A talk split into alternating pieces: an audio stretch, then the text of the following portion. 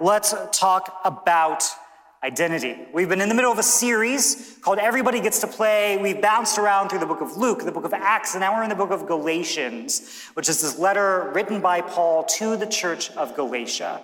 And we're going to be in Galatians chapter 3 if you have a Bible or a phone or some such uh, wonderful technological device. And we're going to be continuing on in this idea of who gets to play and how do we get to play. But before we do that, I got a couple of images I want to throw on the screen at you. Number one is when you see this, what is this? who does it represent? Anonymous, anonymous. And how do you know?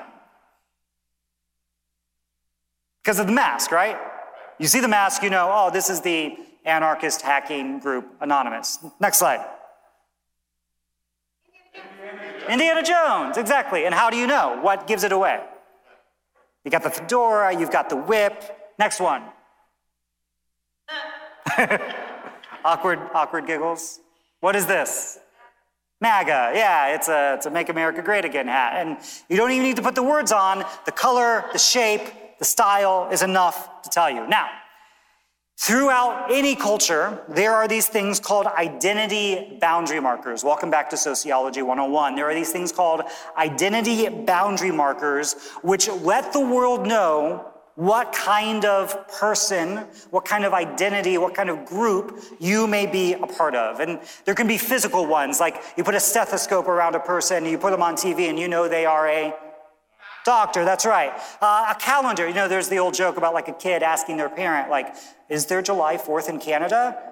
Yes, they just don't blow up fireworks because of it. That's a United States thing, right? So you've got physical boundary markers, calendar boundary markers, dietary boundary markers of, you know, that certain people who don't eat, you know, pork or certain people who don't eat meat or uh, cows or things like that, that will tell you about maybe the kinds of groups that they are a part of. These external things that help you know, oh, you're part of this group, but not that group, and, and such, some such thing. Now, the Jews, which is, uh, you know, where we find people like Jesus and Paul and the authors of the Bible, they also had these identity boundary markers. There were physical ones, like circumcision.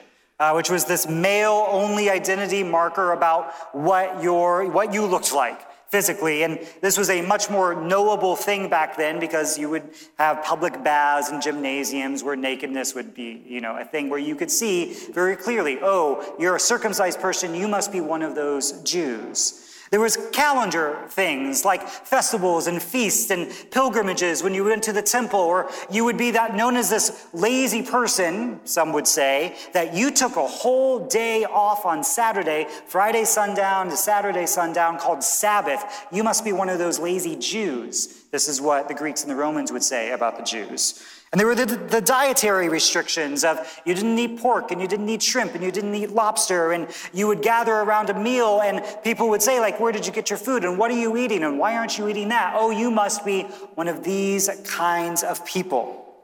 Now, there was a name for this set of identity boundary markers that's in our New Testament and it's called the works of the law. The works of the law was a technical vocabulary term for the Jewish identity boundary markers. And the reason I'm beginning this as an intro for our talk tonight is that this phrase has caused centuries of confusion for New Testament readers, particularly reading through the book of Galatians. What happened is that you had a guy named Martin Luther who way back in the 14 and 1500s started this thing called the Protestant Reformation. And he saw Paul talk about the works of the law and he made this stereotype that the Jews were a works-based religion, but the Christians were a grace-based religion. And this was just that, a stereotype. It wasn't true. The works of the law were not about how we earned God's favor, but rather the works of the law were about how could we tell each other apart from the rest of the world.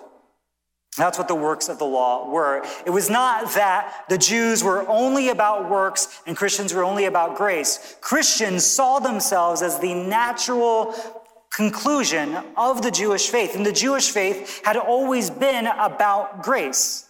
When God went to Abraham, God said, I, in Genesis 12, God said, I'm going to make you a great nation. And out, I'm going to bless you, and from you, bless all of the nations, bless the entire world. God did not go to Abraham and said, Hey, if you obey these laws and rules, then I might like you. That was not it at all. Look, turn to the book of Exodus. God goes to the people of Israel, the descendants of Abraham. God goes to them and rescues them, redeems them, delivers them from slavery. And then out of that relationship of covenant love, then the people have this understanding of, okay, if God is going to love us unconditionally, no matter what, based entirely off of grace, how then will we live? That was the question. So it was not works versus grace, Jewish versus Christian. Rather, what Christians dared to believe is that Jesus was the climax of the covenant, the conclusion of, of the story, that he was the Jewish Messiah who was enthroned on David's throne to become king of not only Israel, but the world. That's what the Christians dared to believe. And the Jews, not so much. And again, it wasn't about works versus grace, it's about the law being set aside and that not being necessary anymore. So that's some background to what we're going to talk about today. Now, there are two main questions for Christians, for any sort of community. And those questions are number one, how can we be part of the family? Number two, how does the family treat each other? Who can be part of the family? Who's in, who's out? Those sort of boundary line conversations. And question number two, how does the family treat each other? Are we treating each other with fairness and kindness or with prejudice and anger? These are two questions that we ask constantly and continually, and each generation of Christians and the church is always wrestling with these questions anew. Who can be part, and how do we treat one another? Now, before we get to our scripture, let me ask you a question. Uh, so again, we t- talked about this last week a little bit. We're all used to like double screening it now. So we're going to double screen in real life. If you're watching the live stream, feel free to get a second device. Go to slido.com, slido.com, and you can put in the keyword table church. And we've got a question to put up there. And the question is this What funny rules did your family have growing up? What funny rules did your family have growing up? Now, we had, we, I was the youngest of six siblings. Uh, my parents fostered something like 40 foster kids over 10 years. And so, with that amount of chaos in the home, we needed lots of rules. Like every light that was left on was a quarter, and every sock that was left rolled up in the laundry was another quarter. There were a lot of quarters involved. It was a quarter based currency at our house. We had lots of rules about, like, if you if you wanted a soda, there was there was another quarter. Uh, if there was like any sort of um, one time there was a kid who would always um, pass gas at the table, and so one of the rules was if you passed gas at the table, you had to go into the bathroom where Dad had just gone to the bathroom and sit and wait there and smell the stink. That was one of the rules. Okay. So here we go. Here are some of the rules. No elbows on the table. I never understood that one. You had to have a Bible reading after dinner before we could leave. Oof, nothing inspires a love for scripture like rules about it. We couldn't watch Kids Incorporated because they danced, but you could watch Mickey Mouse Club. Why the difference? Why the okay? Uh, always yes, ma'am, and yes, sir. No, yeah. No closed doors in the house. Yeah, I don't, I don't want to make out with anybody. Don't open the garage door if the air conditioning is on. That's a new one. Okay. No drinking and driving? That's not a funny rule. That's a good one. one penny per weed picked. Oh, yeah. No shaking your leg. My dad had a thing about shaking your leg. But yeah, if we had a hat on at the table, you were allowed to flip it off at someone's head. Calling shotgun is law. Yeah, there's always the shotgun system with everybody has their own rules. Couldn't watch Dragon Tales because of magic. Uh, no cursing. You can only have sugar cereal on your birthday. Yeah, sorry, I have that rule too. Um, water savings. It is yellow, let it melt. it is brown, let it go down. No dishwasher allowed. Like it wasn't that you couldn't afford a dishwasher, it was just no dishwasher allowed. Yeah, you gotta you gotta have the elbow grease. Good, good. So we all have these like family rules. And then, like, if you've ever had like a friend come over or partner or something like that, then you like enter into the house. And was there ever like the speech before you get through the front door? Like, oh, by the way, don't forget, take off your hat at the table, or don't put your elbows down, or you might get a dirty look. Like, you've ever had those kinds of talks with friends or whatever? We all have those kinds of rules. Now, why do we have them? Well, some of them maybe had a practical reason. Some of them eventually just become part of the family DNA. It's just the way we've always done it. It's the way that we know, well, you must be a Parrott because you are always asking us for quarters for things. Those kinds of things. All right, with that in mind, let's turn to the book of Galatians, chapter 3. Paul is writing to this church. He's pretty upset with them. This is what he writes. He says, You foolish Galatians, who has bewitched you? Before your very eyes, Jesus Christ was clearly portrayed as crucified. The word used for clearly portrayed is uh, a word for drawing, as if Peter, or I'm sorry, when Paul had gone there and, and, and planted the church and like made a drawing of what happened to Jesus. I would like to learn just one thing from you. Did you receive the Spirit by the, here's that phrase, works of the law, or by believing what you heard? Are you so foolish? After beginning by the means of the Spirit, are you now trying to finish by the means of the flesh? Have you experienced so much in vain if it really were in vain? So again, I ask, does God give you his spirit and work miracles among you by the works of the law or by believing what you heard? So also Abraham believed God and it was credited to him as righteousness. Understand then, Paul writes, that those who have faith are children of Abraham. And then a couple more verses from chapter 5, just to round out our thought for tonight. Chapter 5, verse 1, it says, It is for freedom that Christ has set us free. Stand firm then, and do not let yourselves be burdened again by a yoke of slavery. For in Christ Jesus, neither circumcision nor uncircumcision has any value. The only thing that counts is faith expressing itself through love. You, my brothers and sisters, were called to be free. But do not use your freedom to indulge the flesh. Rather, serve one another humbly in love, for the entire law is fulfilled in keeping this one command love your neighbor as yourself. All right, so three main points for tonight. Point number one this is not about works versus grace. This is not about who's in and who's out or who gets saved. Is it by works or versus grace? Rather, this is about how do we know who God's family is? What are the ways that we can tell that these are God's people? Is it going to be by the Spirit? by being spirit kind of people who are walking and living by the Spirit, and that's the rest of Galatians 5? Or is it going to be by these external identity markers, by these, by circumcision and Sabbath and food laws? How are we going to be able to tell that these are God's people purely by external means or by something a little bit more complicated but more life giving, and that's the Spirit? In the way of Jesus, we see that these works of the law, these three identity markers, find new fulfillment for the people of God. Circumcision is fulfilled by baptism. Circumcision was a male only thing, and believe it or not, in Paul's ideas about what God's family looked like, what the church and what God's community was going to look like, it wasn't going to be only about the men anymore. It was going to be about everybody getting to be a part of this and everybody getting to have these new ways of knowing who is part of God's family. And so circumcision was this sign of the covenant, this physical sign of what God was doing, and now that's replaced by baptism. That when we are sprinkled or dunked or immersed, we are put into the grave just like Jesus and then raised again and filled with God's Spirit just like Jesus. The food laws are fulfilled by communion. The food laws were all about identifying what was it that could make us unclean, would make us ceremonially unpure.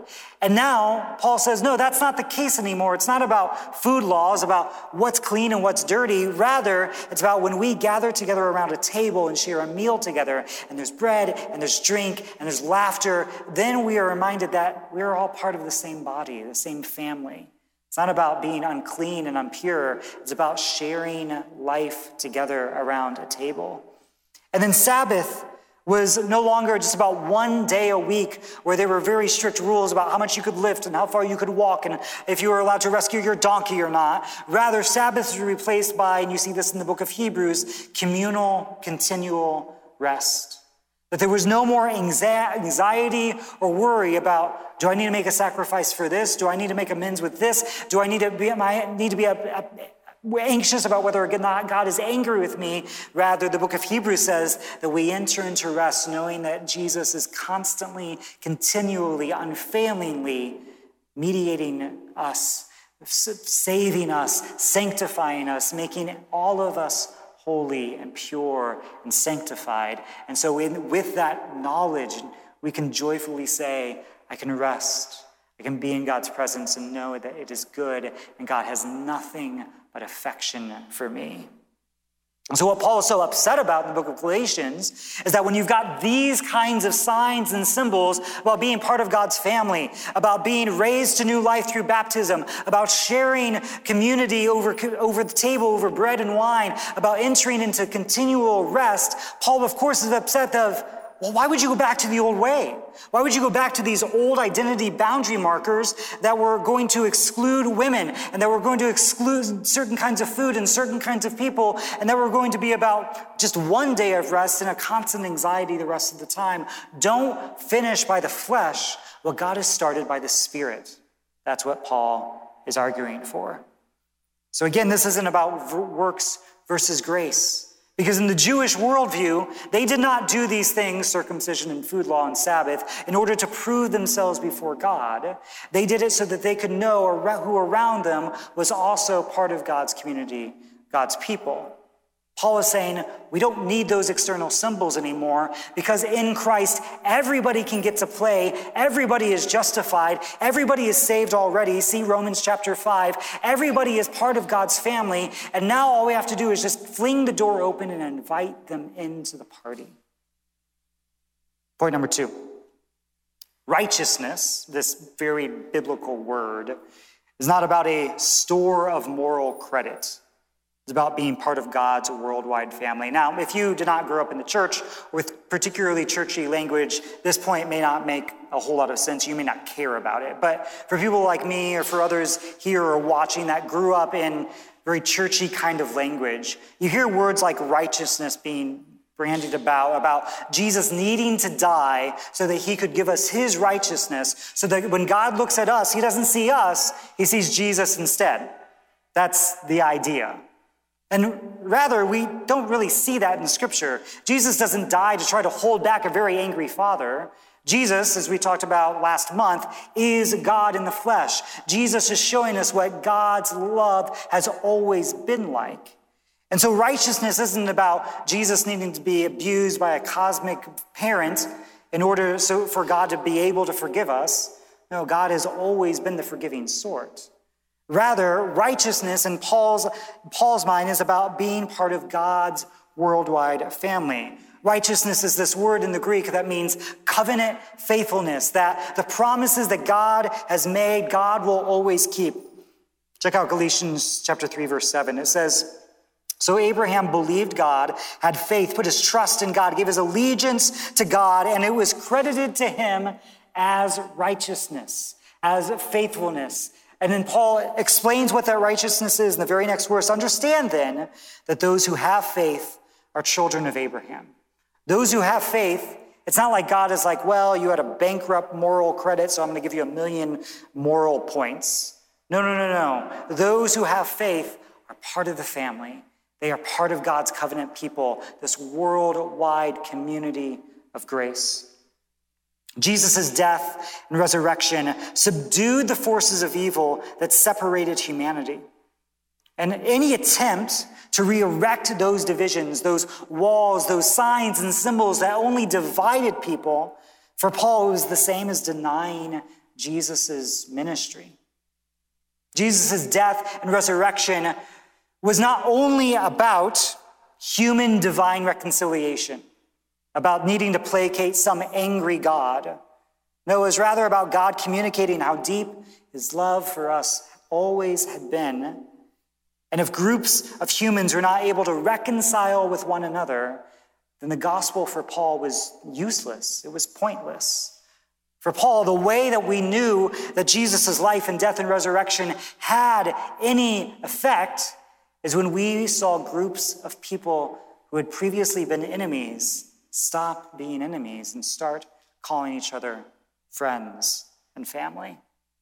This was absolutely necessary for the way that Paul preached his gospel and for the way that, that, Jesus did his ministry. And so any attempt to draw lines that say you have to look, you have to act, you have to behave like us in order to belong is the same as saying Jesus' life and death and resurrection aren't good enough. Final point, number three. Everybody gets to play answers the who question. That's the name of our series. Everybody gets to play. Everybody gets to belong. Everybody is included. We don't get to draw these big, thick, black dividing lines again. Rather, God has gotten rid of the walls of separation and is throwing the doors open for everybody to be included. But we still need to answer how do we play? Yes, everybody gets to play, but how? Everybody can be invited into the family, but how do we treat one another? Look at Galatians 5, verse 13. It says, You, my brothers and sisters, my family, were called to be free, but do not use your freedom to indulge the flesh. Rather, serve one another humbly in love. For the entire law is fulfilled in keeping this one command love your neighbor as yourself. And so we've heard the invitation everybody gets to play. But now we bring the challenge, the part that makes us a little squirmy. How do we play? How do we get along? How does the family treat one another? Restricting who gets to play, restricting who gets to belong, who gets to be a part, that's injustice.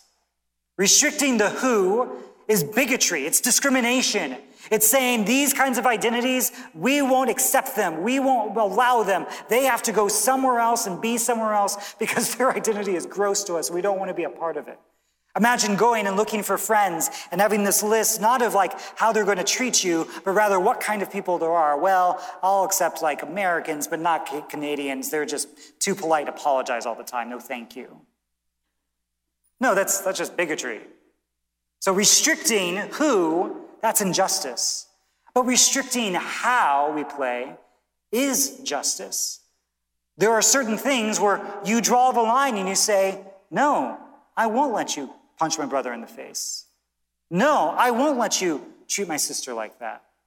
No, I won't let you treat me like that. You're going to have to stop.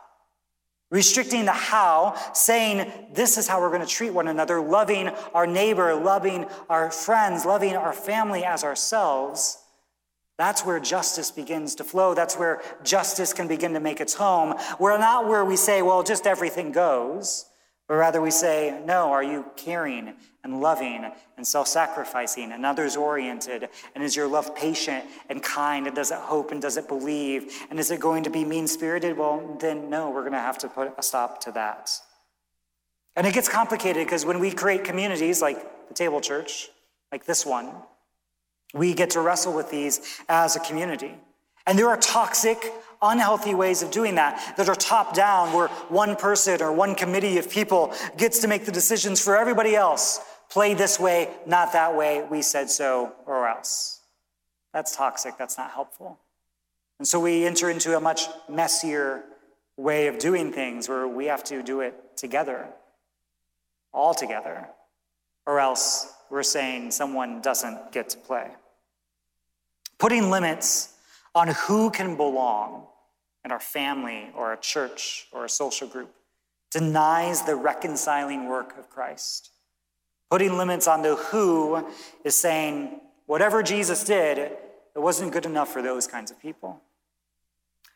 And not putting limits on how we treat one another or how we allow ourselves to be treated will lead inevitably to chaos and abuse and turmoil. We don't put the limits on the who, but we do need to figure out as a community on the how. How will we love one another well? How will we say no to injustice? How will we say no to abuse? How will we say yes to being this kinds of self-sacrificing, others-oriented kind of people that are only looking for our own interests, but looking outside and looking at the interests of others? So a few application questions before we move into communion. Number one, are there any people or groups of people who I have rejected, not because of what they've done, but because of who they are. The worship team wants to make their way forward. Are there any people or groups of people who I've just said, no, you can't be a part of my life? can't be a part of my family. You can't be a part of my church. You can't be part of my small group. You can't be in relationship with me, not because of what they've done, because of who they are. Number two, are there people in my life I'm letting get away with injustice to myself or to others just because I feel like I have to accept them? That kind of wishy washy, flimsy kind of love that says, well, you know, I don't want to offend anybody. Like we talked about last week, sometimes love gets confrontational. Number three, am I using grace as an excuse to cover up the ways that I don't live up to loving my neighbor as myself? I get to belong. I can claim that and I can know that in Jesus. I get to play. I get to be part of God's family and God's community of grace. But that is not an excuse for me to treat others poorly, to not treat them as I would want myself to be treated. Would you pray with me?